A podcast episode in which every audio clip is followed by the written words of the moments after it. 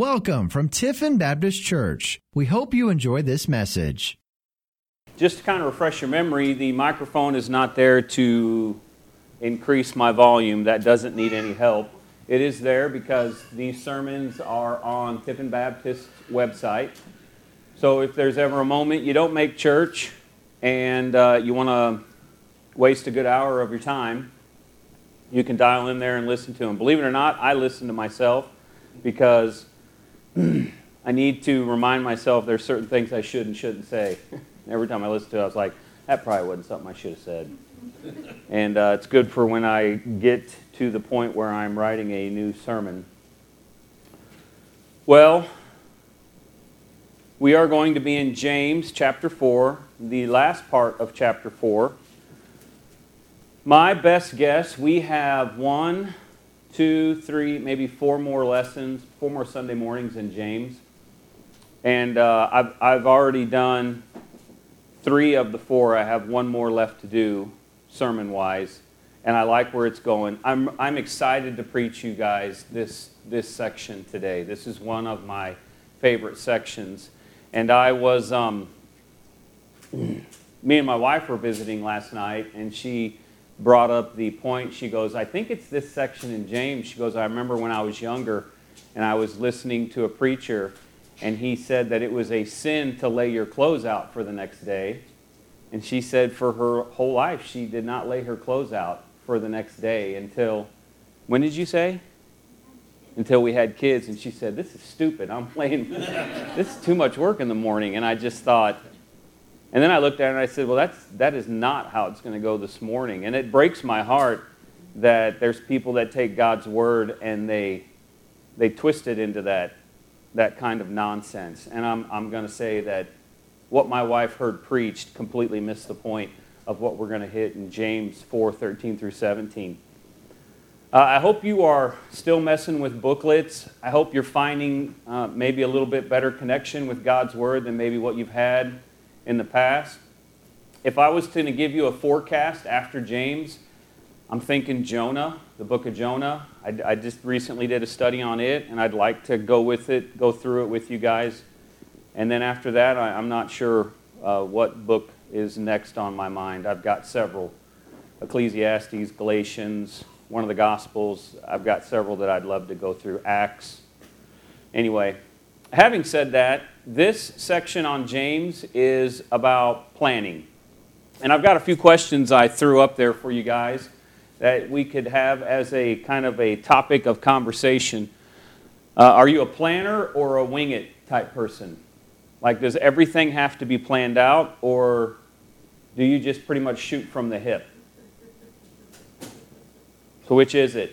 Type A, type B? What are you laughing about, Debbie? You, you, you plan on not planning. I'm a planner, he never plans. He never plans. Benny, do you never plan like ever, or there's some? True there's so. It, see, here's the deal. It, it it depends on what it is for me. Like, if it's my classroom, I'm planning because there's no way I'm letting those natives get restless.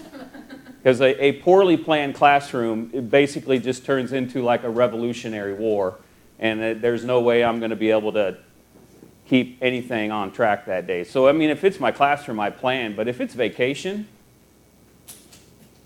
yeah, I'll, I'll look at my wife and say, hey, plan out a couple days, but then there's some days we don't have anything planned because we just want to, it's vacation, be lazy. Like, wake up whenever you feel like it, fall back asleep five minutes after that, eat whenever, don't eat, eat all the time. I mean, I guess that's why cruises are really great because you just eat around the clock and don't really have anything planned except walk around a boat. I've never been on a cruise. Anybody ever been on a cruise in here? Yeah. Yeah? Yeah. We don't get much sleep because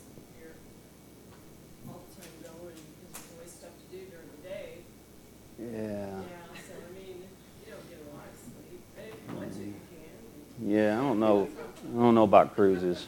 I just I don't mind going on somebody's uh, pontoon, but a pontoon that big with like thousands of people, I'll pass. I'm not going on a cruise, Debbie. It's not going to happen. Uh, but then sometimes, like, I seriously wing it. Like, I mean, it, there'll be something that I'll, uh, I'll have a Saturday roll in, and I don't have anything planned for that Saturday, and I'll just, whatever feels right, I'll just do it. If I, if I take a nap, I take a nap. Uh, but some people are like mission trips. I take mission trips, and I'll, I'll plan those things out, but they never go according to plan, ever. They never go according to plan. Another question I got up there. Uh, I just, I just thought I'd get your mind going towards maybe what your forecast is for your life. What do you, where do you see yourself in 10 years? Where do you see yourself in five years? And if that's too far in the future for you, then I went ahead and threw in there, what do you have to get done before next week? That kind of scenario. And here's, here's where James is, is going to hit us today. Is a lot of pastors will get into this section and they will step all over any plans that you would make whatsoever. And that's not how I'm going to roll with it. I think making plans is smart. I think making plans never, ever once considering God's sovereignty over them is stupid. And that's kind of going to be my thrust. Uh, so that's what this section is going to do. It's going to be to plan or not to plan. And in this my, my title, Your Best Laid Plans, what actually came to mind when I was studying this section was the phrase, and I have it up there the best laid plans of mice and men often go awry. And that, that line is taken from a poem. And actually, when I was getting this sermon together, I, I read the poem.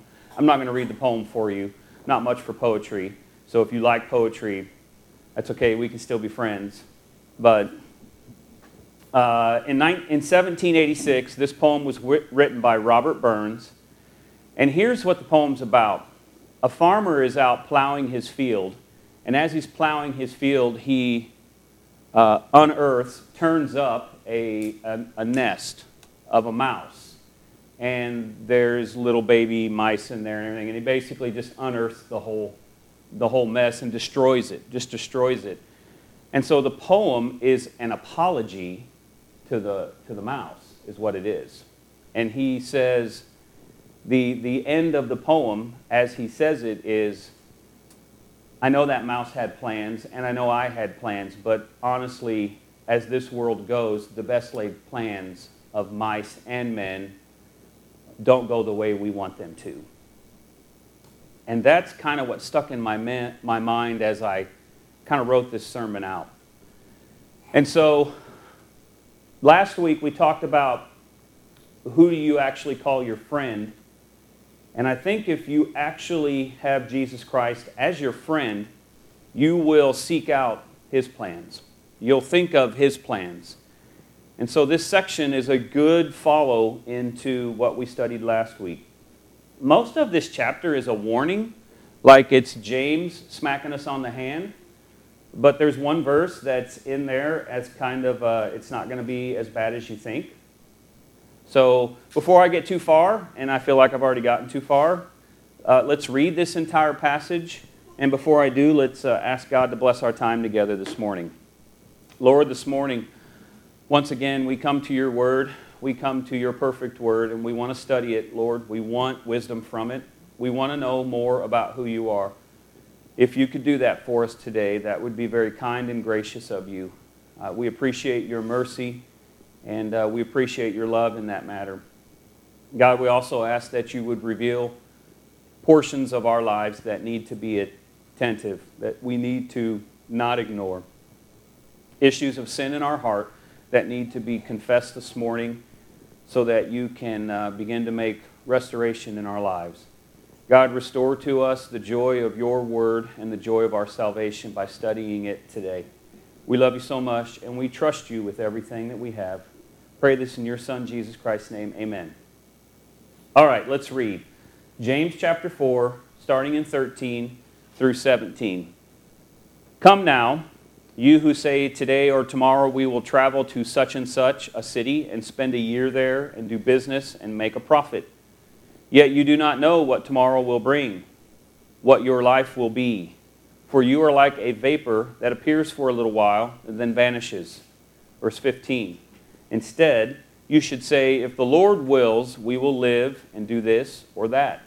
But as it is, you boast about your arrogance, and all such boasting is evil. So it is sin to know the good and yet not do it.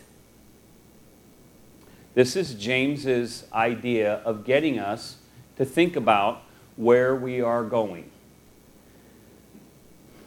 Verse 13 does not waste any time. And so what I'm going to do I'm going to give you I'm going to give you all the negatives first and then we'll end on a positive. That way we all have some kind of a decent taste in our mouth and we won't walk out of here with some sour bitter feeling in our mouths. So I'm going to give you all the negatives first. Verse 13 is a negative. Verse 13, you live like God doesn't have a plan. That's verse 13 if I summarized it. You act like God doesn't have a plan.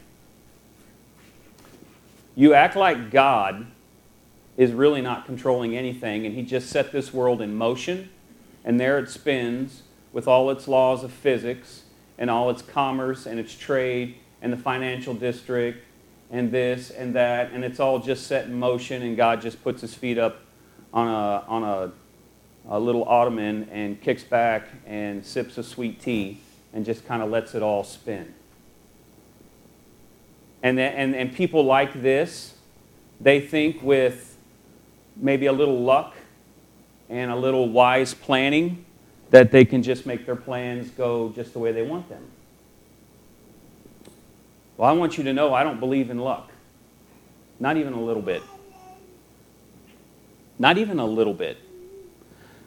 It, it, I've, and I don't know if I've said this to you before, but I, I, I, occasionally will say this to students, you know, like they're going for a contest or a, they're going to state or something like that, and then I'll say, hey, good luck on your contest. And then they'll say, hey, thanks. And I go, oh, by the way, I really don't believe in luck, so are you prepared for it? and then they're like, Foster, you're so stupid sometimes. And I'm like, well, I don't believe in luck. Do you know where luck started? It originated? It went like this. So when you say good luck to somebody, and, and don't walk out of here thinking, all right, I'm, I'm committing a sin, that kind of, don't do that. If you still say good luck, good luck, right? I mean, we just had St. Patrick's Day, and you probably pinched somebody because they weren't lucky wearing green or whatever, but that's not my point. My point is this. The, people who live with a feeling that there is a fate or a luck started somewhere. And it started in Egypt. There was a god of luck, and his name was Shay. So you would wish people that the god of luck would go with them. The god of Shay. May the god of Shay go with you. And then later on in the Greeks, it was, it was Tychus. Or you might know him as Fortuna. So you would wish good fortune, the goddess of fortune, Fortuna. And so it started somewhere that people would wish people luck. I don't believe in luck. I don't believe I have a small God that needs things just to kind of happen this way or happen that way. But verse 13 people, that's how they feel. A little bit of luck and some wise planning, and things are going to go just exactly the way I want them to. I mean, if I go to college, I should get a good paying job. If I go out and I shop for a house, I'm going to fix my, I'm going to set my budget. I'm going to get a house I can afford or a car. And so we get into the habit of just looking at the financial portion of our lives. And there's a couple things James wants us to think about when we make plans. That's verse 14. For, for us that think we can just plan everything out. It says, You don't know what tomorrow will bring, what your life will be. For you're like a vapor that appears for a little while and then vanishes. All right, so here's what I've got on 14 uncertainty and frailty. All right, so let me simplify this for you. You're stupid. You have no clue what tomorrow's going to be like. That's what James is saying. You have no clue what tomorrow's really going to be like. I always, uh, sometimes when I talk about inferences and conclusions in my science class, I ask some kid, prove to me that the sun's going to come up tomorrow. And they go through all this, well, it's here, it's there, it's wherever. And I said, well, you don't know for 100% that the sun will come up tomorrow. You're just hoping it does. And that's my point to say that nothing is really certain in our lives from our, from our knowledge. We don't really, really know what tomorrow is going to bring. I mean, would it be great if the weather forecast was it was even 75% right? I mean, wouldn't that be nice? But as it is now, they're about 50% right. Now, if you ask a meteorologist, they're going to tell you they're like 80% right. Do we believe that? No, we don't. We don't even know what the weather is going to look like tomorrow, let alone things that are important. So, why spend so much effort trying to control something that is out of your control? And why do people do that? It's to give themselves a false sense of hope that they can control their destiny. And I'm telling you right now, there is one person in control of our destiny, and that is Jesus Christ. You are stupid. You don't know what tomorrow looks like. And secondly, you are fragile. That's what got stuck in my mind with this, this whole you're like a vapor that's here and then vanishes. I just thought of something that is short lived and fragile. So I tried to get the best meaning I could out of that vapor. Now, my, the stupid side of me, I, so I'm going to go back and listen to this sermon. It's going to be one of the things I shouldn't have said. But the stupid side of me says, you're, you're like a fart on a motorcycle. that was the stupid side of me, all right? The legit side of me is you're like steam out of a cup of coffee. That's how short lived you are. That's how fragile you I mean, any puff of wind or anything, and you're gone. And so James is saying, You're fragile. You're the opposite of Chuck Norris. Now, I don't know about you, but in my classroom, I have Chuck Norris posters because I, I like Chuck Norris. I'm not ashamed of that. And so I would like to, now would be a good time to like insert a Chuck Norris joke, right? That would be the perfect time. I don't have one written down. So if I, if I insert one, it's just off. This is, this is the not planning side of me, right? I did not plan for this, but so a, Ch- a Chuck Norris joke.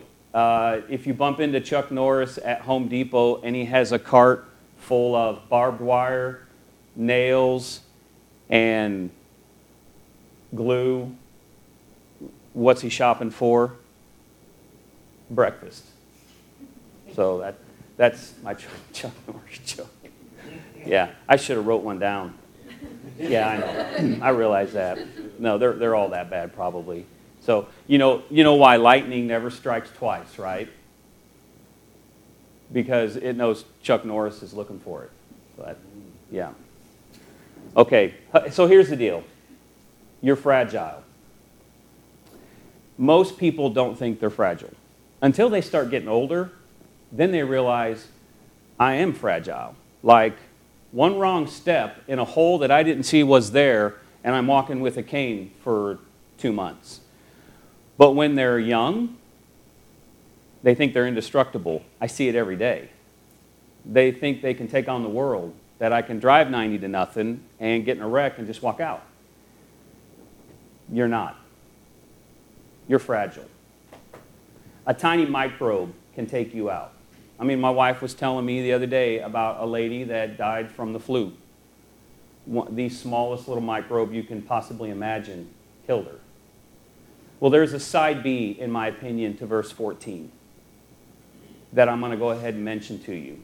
That if you are listening to my words and you are a follower, a follower of Christ, then how does 14 change the way you look at life?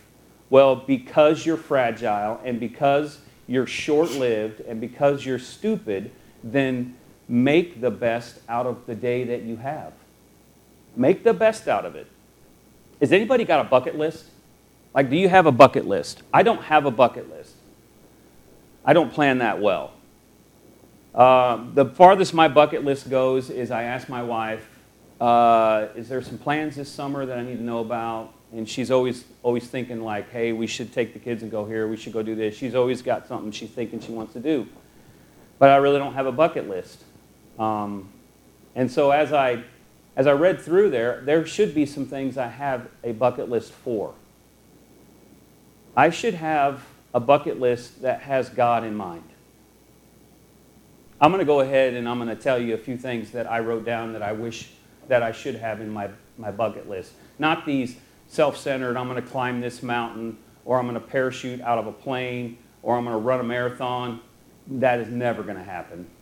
I'm never going to run a marathon unless I'm being chased and I'm going to get caught because I'm not running a marathon. Um, yeah. But here's my spiritual bucket list. Um, pray for one person this next year that I can be a friend to, invest in them, and tell them about Christ. That's my bucket list. Be a friend to somebody who does not know Jesus Christ. And not only that, invest in them. Whether that investment's going to come good or not, I don't know. I'm leaving that in God's hand. Invest in them with my money and my time, and then look for an opportunity to share Christ with them. That's my bucket list. Some things that are on my bucket list that I didn't know about until I started thinking about it is I pray for my wife and kids every week. I run through, I'll, I do not know if you do this. Uh, it seems like something always interrupts our sleep, right? It seems like something. When we were younger, we purposely did it. We just stayed up all night. And when the older we got, then we got kids, and they interrupted our, our night, our good night's rest. And then now that I'm older, it seems like something else interrupts it. And so there's usually a couple times a week I'll wake up in the middle of the night and I'll just sit there and I'll just run down my family of prayer. I'll pray for my mom, my dad, my brother in law, his kids, my sister, or brother in law, and their kids. And I just start, I just go down the list. And it's 3 o'clock in the morning and I'm thinking, what else am I going to do? Sit here and think about all the stuff I'm going to do today at school? What a waste of time. and uh, if I'm not careful, I will do that. I'll, I'll, run through first hour, second hour, third hour, this, that. What, what time do I need to get to school? You know, what do I need to do before I get in the car? I'll run through that, the dumb stuff. And, and I got some things on my bucket list. I'd like to, I'd like to I'd like to study in depth the book of Genesis. I've got some time. Okay, so take verse 14 and change the way that you view time. Instead of just spending it, start investing it in something that's worthwhile, something that's eternal. All right, skipping verse 15 because verse 15 is kind of the positive note. We'll jump to 16. And we'll read James's warning to us in 16. But as it is, you boast about your arrogance. All such boasting is evil. Another problem with planning with God out of the picture is it just becomes about you. It just becomes about you. You know, people want an impressive resume, right? I mean, I so I filled out a resume this past week. And as I looked at it, it's not very impressive. It's not. I was like looking up all these websites on things that you should put in your resume, and I go, I don't have any of that. Like awards, I, I don't have any awards. I, I didn't go to any cool Ivy League school. I didn't, my GPA is okay. It's not anything I would put on a resume and say, look at my GPA. You know, I didn't, my resume is not that great. then I even went farther back in time and I said, Do I have anything that I can basically say, look at me, look at this great thing I have? And even back in high school, when I had a pretty good ACT score and I was ranked pretty good at Hillcrest High School, now, today, who cares? Who cares? My, my students are always asking me, What'd you get on your ACT? What'd you get on your ACT? What, what were you, where'd you go to high school? What, where'd you go to college? What'd you rank? What'd you do this? What kind of scholarships did you get? And I, at this point in my life, I just look at them and I say, who cares? Getting voted homecoming queen and senior superlatives, who cares? That's not what making plans is about. I wasn't even a member of NHS in high school. I couldn't even put that on a resume. I thought about it. I thought, man, was, is there anything? I had nothing. So here's, here's my point. If we're not careful, our plans are nothing but just making ourselves look better. That's not the goal of our life. The goal of our life is not to make ourselves increase. You know where I'm going with this. It's to make Jesus Christ increase and make ourselves look little.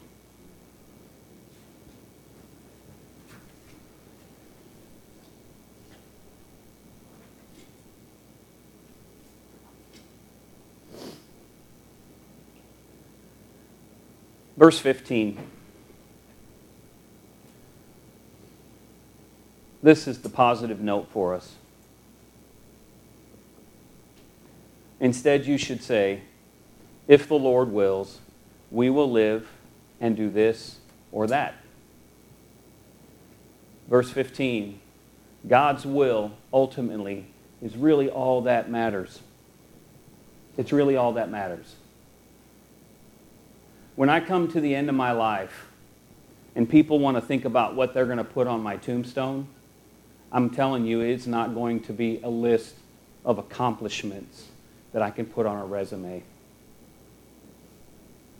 When I have students come back and they tell me good job for something, it is rarely ever, hey, good job for teaching me biology. Hey, good job for teaching me chemistry. It's rarely that. It's rarely that. God's will and what we think of Him and His plans and how other people come in contact with it is what matters. Now, in my lifetime, I have gotten some screwed up definitions of God's will. I'm going to tell you what they are. All right? I'm going to tell you what my screwed up definitions are. These are incorrect. All right, so my first one is I think God's will is like some spiritual Easter egg hunt where God hides his will somewhere in my life and I just have to search for it. And if I search for it long and hard, I will find it. And when I do, cash out, right? I got I finally got it. I finally found it. I might if I just keep my eyes open, I might find God's will. Not true. Second one that's in my hide, in my mind is God's Rube Goldberg will. Now, I'm a nerd, so that's why I said my Rube Goldberg will. Okay, so a Rube Goldberg machine is this. It's a, it's, a, it's a very complicated machine that does a very simple task. Like, uh, you know, a good preacher would have put a picture up here for you to look at, but I'm not. And so the one that always comes to mind that I always flash to my students is there's a picture of a guy who is getting ready to eat some soup. And attached to the soup is a string, which is attached to a parrot. And when he pulls on the string, the parrot uh, it pulls on its tail, and then the parrot moves a little bit, and then it knocks something into a container, and then the container moves, and then it knocks something into something else and something else, and pretty soon about 20 machineries are affected, and then it moves a napkin over this guy's mouth, and it wipes his mouth after he, he eats some soup. And some people think that's how God's will is. That it's this intricate, crazy plan and I want you to know sometimes it's very simple. It's like real simple. So here's how sometimes I've been told about God's crazy plan is it would be something like this. If God's will was like this in my life, I would be walking into my house today and I would uh, stop and pet my dog. And then the other dog would come over and hit me in the leg, and then I would fall into the front lawn. And while I was there, I would see a quarter in front of me and I would pick that quarter up, and on the backside of it was the country, Guam. And that's where God wants me to go be a missionary. That's God's will, right? No, it's not. And I've been told that in my life. Here's another thing I've been told in my life God's deadly game will. Here, I'll explain this one to you. That uh, God just wants to knock you down every chance He gets. So if you surrender your life to God, it'll be nothing but pain and suffering. And He's going to send you to some place you don't want to go. He's going to have you minister to a bunch of people that you can't stand. He's going to put you in some jungle that's hot and mosquitoes and poisonous and everything wants to bite you or kill you or it's full of cannibals, that's God's will. No. Here's another thing that has been taught to me over the years is God's crane game will. You know what the crane game is, right? Put money in there and you're like, I want that purple dinosaur. So money in, joystick around. I got the purple dinosaur. Oh, nope, I don't got the purple dinosaur. Let's pull out another buck. And let's play this again. And, and we just keep trying for that one thing we want. And people, people think that God's will is like this. I almost got it. I almost, oh, nope, that wasn't God's will for my life. It, it must be something else. None of these are true. None of them. God's will is a completely different story. I'm going to tell you what it is. Firstly, God does have a will, and He always has. Jeremiah 29 11. For I know the plans I have for you, plans for your well being, not for disaster, to give you a future and a hope. God does have a will, and He always has had a will. God wants you to know what it is. It's not some Easter egg hunt. He wants you to know it. Colossians 1 9. Be filled with the knowledge of His will in all wisdom and spiritual understanding. There's nothing about Colossians 1 9 that says it's a secret. He says, I want you to know it, understand it, and be controlled by it. Ephesians 5:17 says, "Don't be foolish, but understand the Lord's will." Not only does he have one, not only does he want you to know it, he wants you to even recognize it and even possibly learn it. Romans 12:2. Do not be conformed to this age, but be transformed by the renewing of your mind, so that you may discern what is the good, pleasing, and perfect will of God. It's not a secret, it's not hidden somewhere. Secondly, he makes it something that we can actually achieve. Like we don't just go through our whole life as a failure, it's achievable. Ephesians 6 6. Do God's will from your heart. Why would he say that? Because it's achievable. He doesn't give us a pie in the sky will like, go ahead and try. You're never going to get there, but go ahead and try. No. Well, if God has a will,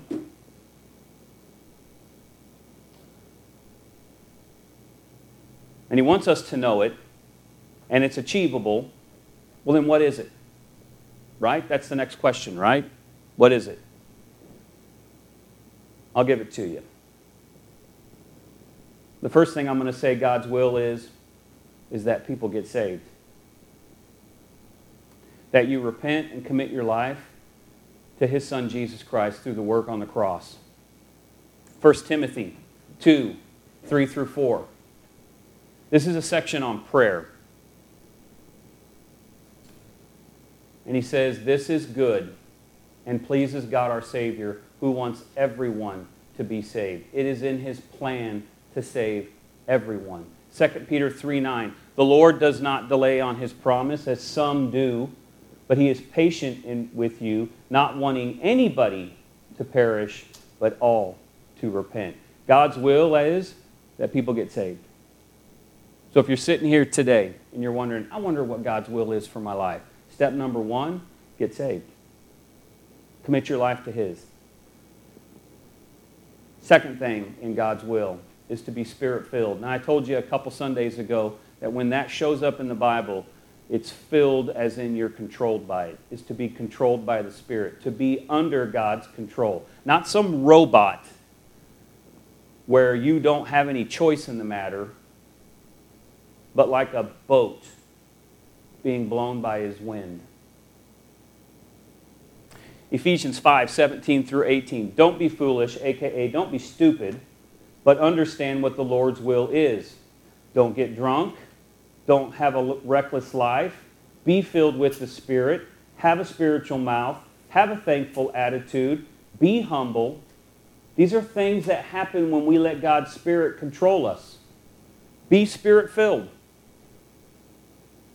Thirdly, I wrote down what's God's will is to be sanctified. Now, sanctified is a fancy word that pastors like to say for just being set apart. Just being set apart for God's service.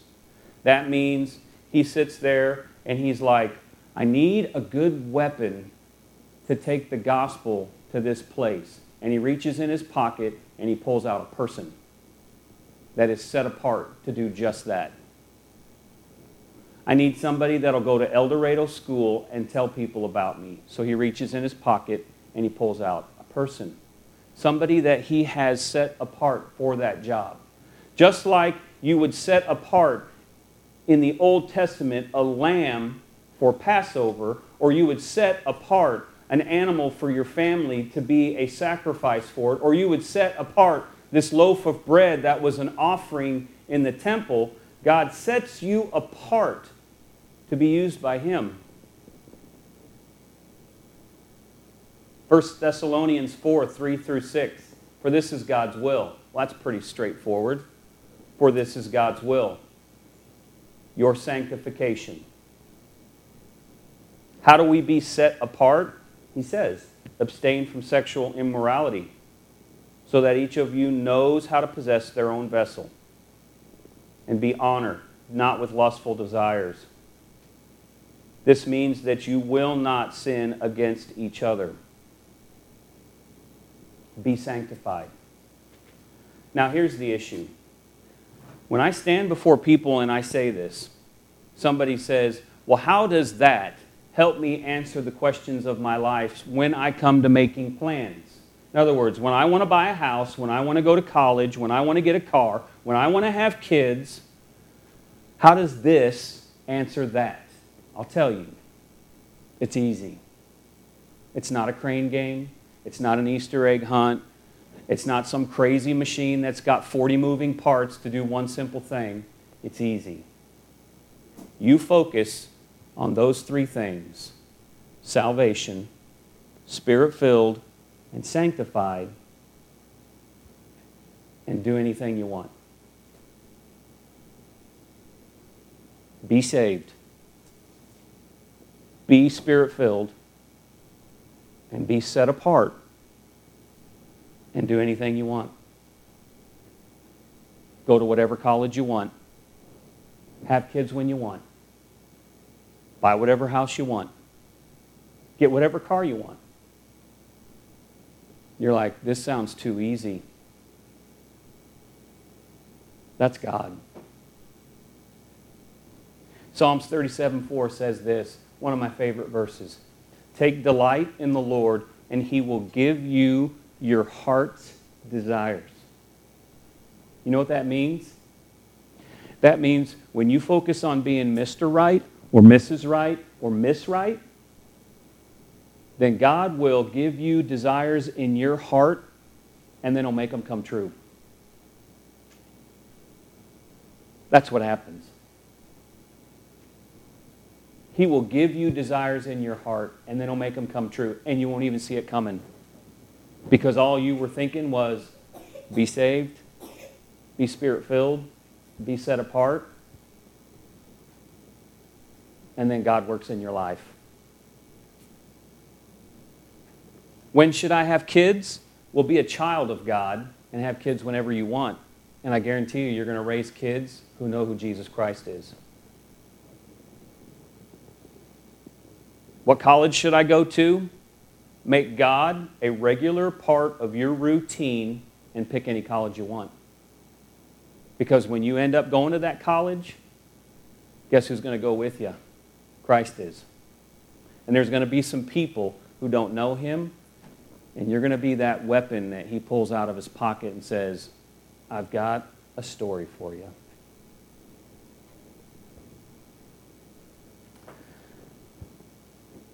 Verse 17 is my conclusion verse. So it's a sin to know the good and not yet do it. You're fragile. You're stupid. You don't know what tomorrow's going to be like. There is an, a, there's an appointment that you have with God someday. There's an appointment. and how you respond to you making plans today is going to have everything to do with that appointment that you have with Him someday. Act now, not tomorrow. Why? You don't know what tomorrow is going to bring. Why even have an invitation here at Tiffin Baptist? It's because of this passage of Scripture. Why have a moment where Sandra's going to come and play a song on the piano and we're going to have a moment where we can bow our heads and have a conversation with God? It's because we don't know what's going to happen when we walk out that door. Now that you know what's right, do it. Is there some way that you need to go to God today and alter your best laid plans? Do you need to start incorporating God as a part of your regular routine and planning? Now that you know what to do, what's your excuse for not doing it? I mean, what's getting in the way? Your job? People at work? Maybe you even let your family get in the way. Have some plans with God in mind. Maybe you can do that today. Sandra's going to come play a song, give you a moment with God this morning. I will close in prayer.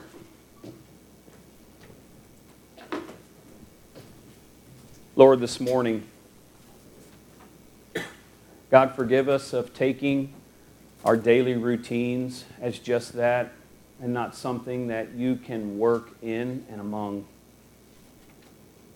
God, forgive us of just getting up and spending our days that it's just going to work, or it's just getting up and getting ready for work, or it's just coming home and fixing dinner.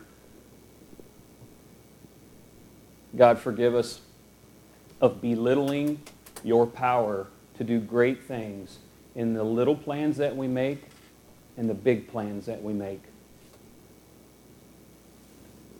God, help us to never forget the joy of our salvation.